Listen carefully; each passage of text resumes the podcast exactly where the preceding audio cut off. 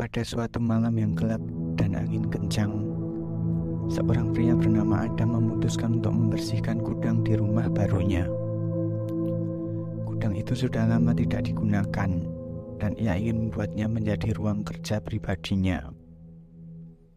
Ketika Adam masuk ke dalam gudang, ia merasa sedikit takut karena ruangan itu sangat gelap dan terlihat sangat menyeramkan.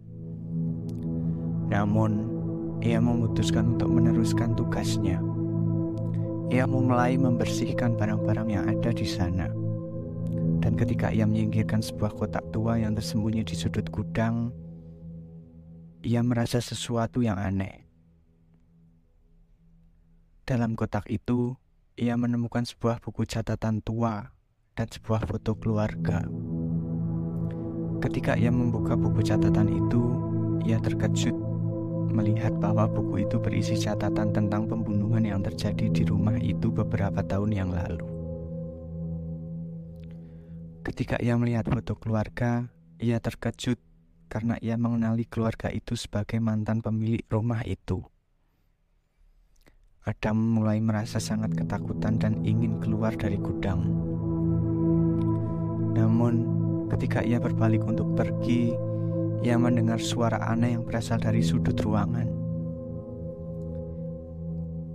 Ia berbalik dan melihat bayangan misterius berjalan menuju ke arahnya.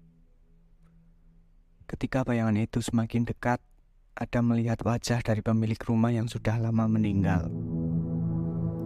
Adam berteriak dan berlari keluar dari gudang.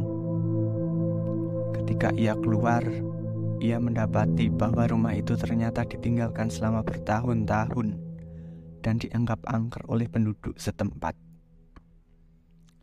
Ada mengambil foto keluarga dan buku catatan itu dan segera meninggalkan rumah itu.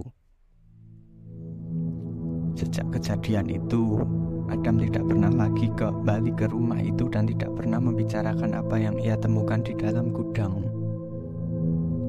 Namun, ia selalu merasa bahwa ia tidak sendirian ketika membersihkan gudang itu dan merasa sesuatu yang misterius masih berada di sana.